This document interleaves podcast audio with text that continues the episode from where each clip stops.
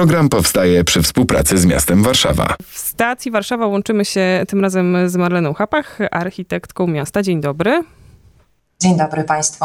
A rozmawiać będziemy o tym, czy warszawiacy żyją albo dopiero będą żyli w sposób lokalny. I może od razu to ustalmy, bo dla mnie ta lokalność mocno kojarzy się z optymalizacją czasu, który poświęcamy na dojazdy w absolutnie różne miejsca, w którym w swoim życiu musimy dojechać. Czy tam jest jeszcze jakiś ważny element w tej lokalności? Bardzo dobrze, że Pani się tak tu, ta, ta lokalność kojarzy, bo wielu osobom lokalność raczej kojarzy z taką, powiedziałabym, swojskością. I to jest ten drugi element y, istotny także. No i faktycznie musimy tutaj zawsze przy lokalności brać pod uwagę taki program funkcji, które są dostępne. I to faktycznie jest super ważne i w ramach idei miasta piętnastominutowego i trochę w obliczu tego, co się wydarzyło w ostatnich latach w kwestii pandemii. Ważne jest to, żebyśmy blisko naszego domu, w zasięgu takiego dostępu pieszego, mieli możliwość zrealizowania takich podstawowych, codziennych naszych potrzeb. Czyli to będą, nie wiem, zakupy, bank, poczta, ale też to jest spotkanie sąsiada, wyjście z psem, możliwość pobawienia się z dzieckiem na placu zabaw, wyjście na spacer, na skwer, na zieleniec, do, do parku. To są te nasze potrzeby codzienne i o tyle to jest ważne w przypadku naszej pracy nad planowaniem całej Warszawy, że gdzieś tam też panuje takie, takie przekonanie, że mamy to jedno centrum, to takie jedno jądro miasta i te wszystkie potrzeby moglibyśmy spełniać po prostu jadąc do, do centrum, do tego centrum, wielkiego centrum Warszawy. Warszawa jest już zbyt dużym miastem, aby rozwijać się jako taki ośrodek o jednym rdzeniu. Bardzo nam zależy na tym, żeby Warszawa stała się miastem policentrycznym i aby te centra miały też różną wartość w, pewne, w takiej swojej hierarchii, czyli mamy te centra lokalne i tu mówimy o tej lokalności, od której zaczęłyśmy, na takim poziomie właśnie mogę tam dojść na piechotę, dojechać rowerem, to jest gdzieś tam bardzo blisko mnie i to są te usługi podstawowe. Potem mamy taką lokalność już na poziomie dzielnicy, gdzie spełniamy potrzeby, których nie musimy spełniać na co dzień, ale które też nam są potrzebne. Tam będzie urząd, tam będzie, nie wiem, dom kultury, takie rzeczy, które nam są potrzebne parę razy w miesiącu. I wreszcie mamy to centrum Warszawy, które spełnia funkcje już wielkomiejskie, a nawet w przypadku Warszawy stołecznej. Czyli to będą już takie funkcje, które, nie wiem, raz do roku musimy coś takiego zrobić, nie wiem, idziemy do Opery Narodowej, tak? Idziemy do muzeum, do Zamku Królewskiego i to To jest to największe, największe centrum na tym najwyższym y, poziomie. I łączy się z tym również kwestia y, dostępności komunikacyjnej, o czym często się zapomina. Ważne jest to, żeby y, komunikacja zbiorowa, transport publiczny obsługiwały wszystkie te poziomy takich właśnie naszych centrów lokalnych. To ja jeszcze może zrobię P S, dlaczego mi się to z tym czasem skojarzyło, bo przeczytałam raport, na podstawie y, którego rozmawiamy. Czy żyjemy lokalnie, tak się nazywa. To jest jeden z czterech y, raportów, zresztą trzy poprzednie też też udało nam się omówić, które powstały przy pracy nad nowym studium uwarunkowań i kierunków zagospodarowania przestrzennego miasta Warszawy. Stąd ta moja wiedza.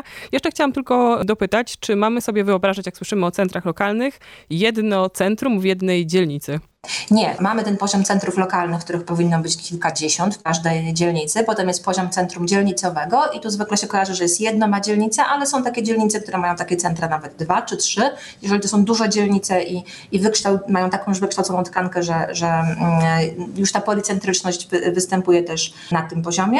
I wreszcie mamy te centrum miasta, które nie jest jednym punktem na mapie, to nie, to nie jest patelnia, tylko to jest cały obszar taki śródmiejski, który w którym trudno już jest wyznaczać mniejsze centra, bo właściwie jest to taki, taka spójna, no trochę wyspa, to niestety nie jest dobrze, ale już takich, takiej sieci przestrzeni publicznej, które są na tyle dobrze wykształcone, że one tworzą jedno, jedno ten duży taki ośrodek centralny. A czy któreś miejsca w Warszawie mogą się już pochwalić takim właśnie sposobem zaspokajania potrzeb swoich mieszkańców, czyli te centra lokalne są i działają sprawnie, a gdzie z kolei, w których dzielnicach trzeba nad nimi naprawdę mocno popracować? Oczywiście są takie pozytywne przykłady. Przykłady. Ja myślę, że na takim poziomie lokalnym bardzo dobrze działają centra na terenie dzielnicy Mokotów na przykład. Tak, tam mamy sporo takich miejsc, czy to jest skwer Orszy, czy to jest skwer Słonimskiego, tam gdzie jest kino Iluzjon, gdzie, gdzie właśnie się udało zgromadzić wokół atrakcyjnej przestrzeni, bo to co jest ważne, centrum to nie tylko budynki, tylko to jest też przestrzeń pomiędzy nimi, dzięki czemu można realizować różnego rodzaju potrzeby i co też jest ważne,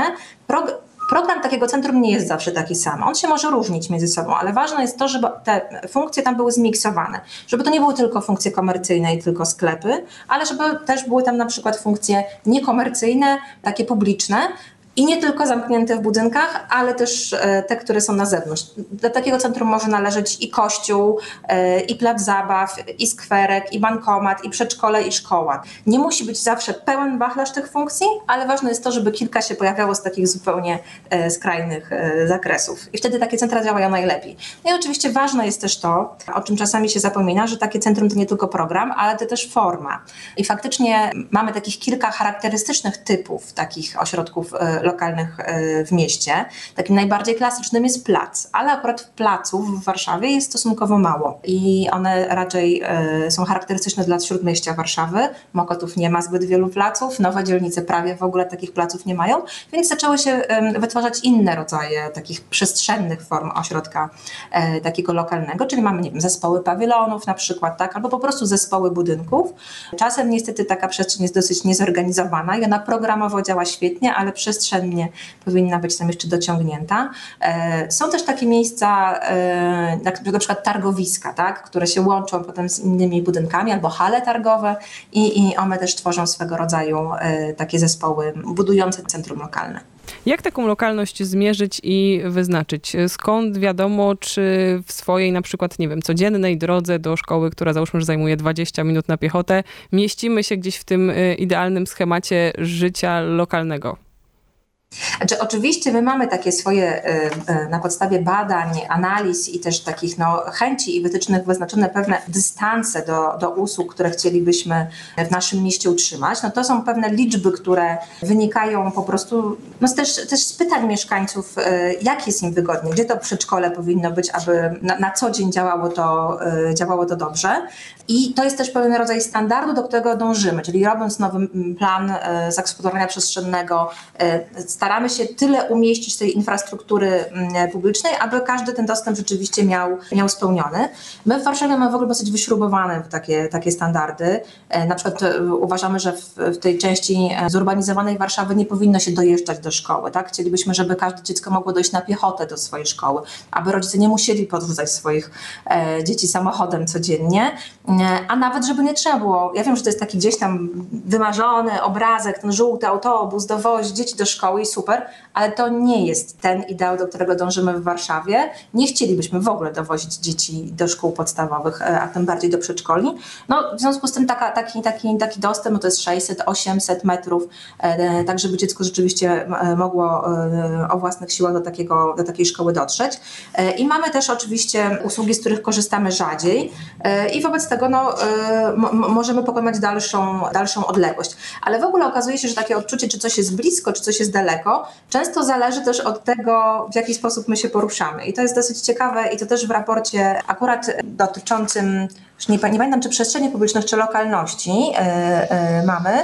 To znaczy jest też tak, że jeżeli coś jest dostępne poprzez już dojazd samochodem, to wydaje się nam zwykle, że to jest jednak dalej, tak? Nawet jeżeli musimy poświęcić na dojście tam tyle samo czasu, czyli jeżeli idziemy gdzieś piętnaście minut, a dojeżdżamy piętnaście minut, to jest zupełnie inna, wtedy inny rodzaj percepcji. No tak to wygląda i też powiem szczerze, że jeżeli chodzi o tą dostępność, to mamy też takich wiele obserwacji dotyczących rozłożenia takich funkcji w mieście i to też dotyczy innych raportów, o których już wcześniej rozmawialiście, czyli na przykład dotyczących w ogóle rozłożenia populacji w Warszawie. I jest taka sytuacja, że mamy te centralne dzielnice, bardzo dobrze obsłużone przez i centra lokalne, i wszelkie usługi z tym związane. Natomiast wielu mieszkańców mieszka jednak w dzielnicach obrzeżnych i często są to rodziny z dziećmi. I tam ta dostępność do usług e, takich, szczególnie usług publicznych jak szkoła, przedszkole, jest znacznie niższa i słabsza. Tak? Więc czasami jest nawet tak, że zbyt dużo mamy tych usług w, w centrum miasta, a nie ma aż tylu mieszkańców, którzy by tego potrzebowali, a dokładnie odwrotna sytuacja jest na tym obwarzanku naszego miasta. No i to też dotyczy struktury wiekowej z kolei, bo w ogóle dostępności dla centrów takich wsparcia seniorów za dnia jest mało. Myślę, że ta liczba będzie rosła, bo też zapotrzebowanie rośnie i też trochę zmienia się nasza kultura, także myślę, że jeszcze parę lat temu to było dla nas takie trochę nie do pomyślenia, że nasza, nie wiem, babcia mogłaby chodzić, spędzać dzień w, razem z innymi seniorami w jakimś miejscu, a w tej chwili już wiemy, że to nie jest jakieś skazanie starszego człowieka, tylko wręcz to jest pewna możliwość i to jest y, dobry sposób spędzania czasu i oni tego wręcz y, potrzebują. Ja mówię oni, ale tak naprawdę ci oni to my. Y, Za i kilka ta, lat. Dokładnie. I ta nasza struktura się bardzo szybko zmienia. Warszawa, tak jak wiele innych miast, starzeje się i nam się bardzo zmienia struktura wiekowa. Y, no więc jest też taka, taka sytuacja i myślę, że ona zaraz będzie następowała, że, że, na, że będziemy musieli prze, y, przetwarzać, y, prze, przebudowywać, tak, modernizować na przykład nie wiem, przedszkola i przekształcać je na właśnie centra opieki, y, opieki dziennej. I to też jest taka pewna charakterystyka dla tej naszej lokalności, dla tych centrów lokalnych. To nie są rzeczy, które są raz na zawsze takie same. One się muszą zmieniać wraz z naszymi potrzebami. Więc ta elastyczność też jest takim istotnym elementem tworzenia tej, tej przestrzeni, która ma nam dobrze służyć. Myślę, że też taką ciekawą częścią raportów, które jako mieszkańcy możemy się bardzo dobrze przejrzeć, jest ta poświęcona naszemu poruszaniu się po mieście. Na pewno nie zdążymy jej szeroko omówić, ale może rzucę na zachętę i na zanętę takie ogólne pytanie. Komu dobrze i jak porusza się w Warszawie? No tak, pytanie, pytanie jest rzeczywiście o tyle skomplikowane, że kilka wręcz, powiedziałabym, tutaj naszych schematów odpowiada na te, na te pytania.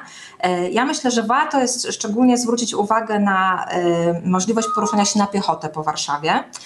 I często jest tak, że nam się wydaje, że jakiś teren jest jakiś, nie wiem, no weźmy ścisłe centrum Warszawy, ulica Marszałkowska i, i nie wiem, domy centrum, Pałac Kultury, tak? I wydaje się, że ono to jest super skomunikowane miejsce, ale potem się przyglądamy temu bliżej i okazuje się, że e, liczba przejść dla pieszych przez ulicę Marszałkowską jest tam naprawdę bardzo mała. Mamy całe kilometry głównej ulicy w mieście, jaką jest Marszałkowska, gdzie nie ma żadnego przejścia dla pieszych, e, a jeżeli one są, to pojawiają się tylko i wyłącznie w podziemiach. I to też jest ta dostępność i w tym poruszaniu się po mieście nic dziwnego, że jak gdyby, jeżeli mamy przejść dużo, mamy też ciekawe elewa, ciekawe wytryny, sklepy, coś tam się dzieje, no to wydaje nam się, że coś jest bliżej i te dystanse są krótsze do pokonania, a kiedy nie możemy się poruszać, nie mamy nic ciekawego, nie możemy przechodzić z jednej strony ulicy na drugą, to wydaje nam się to przez swego rodzaju nudę, którą odczuwamy jako, jako, jako dystans dalszy. Ja generalnie polecam takie ćwiczenia każdemu, kto w to nie wierzy. Proszę się przejść ulicą Marszałkowską od ulicy Świętokrzyskiej do ulicy,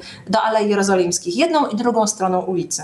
No i idzie się dokładnie tyle samo czasu, ale proszę zwrócić uwagę, jak to się odczuwa. I założę się, że większość z nas be, odczuje to w ten sposób, że stroną, gdzie są domy towarowe, centrum idzie się szybciej. I to jest w ogóle taka charakterystyczna cecha, cecha Warszawy, bo my mamy dużo miejsc ciekawych, ale to są miejsca. A wam trochę brakuje tej sieci i e, często tak oprowadzamy na przykład, to widać jak przyjeżdża do nas ktoś znajomy i chcemy go trochę oprowadzić po mieście i tu jest fajnie, tu jest fajnie, tu jest fajnie, ale jak się przychodzi, to tak wolelibyśmy zagadać tych znajomych, żebyśmy nie za bardzo rozglądali na boki, a bardzo byśmy chcieli ten archipelag tych faj, fajnych, ciekawych, dobrych przestrzeni wysp e, połączyć, tak żeby jak sobie pomyślimy o Londynie, Amsterdamie, Pradze, Sztokholmie, mogli iść z jednego miejsca do drugiego miejsca i po drodze też jest ciekawie i, i atrakcyjnie i ta przestrzeń publiczna jest rzeczywiście przyjemna, efektowna i, i, i służąca nam wszystkim. Jak słyszę przestrzeń publiczna, to od razu kolejna część tego raportu staje mi przed oczami, ale to jest ten moment, kiedy odsyłamy już do publikacji nazwanej Czy żyjemy lokalnie? I też serdecznie dziękujemy za tą skróconą opowieść o lokalności. Marlena Happach, architekt miasta, była naszym gościem. Bardzo dziękuję. Program powstaje przy współpracy z miastem Warszawa. Słuchaj Radio Campus, gdziekolwiek jesteś. Wejdź na w w w kropka radio campus kropka f m.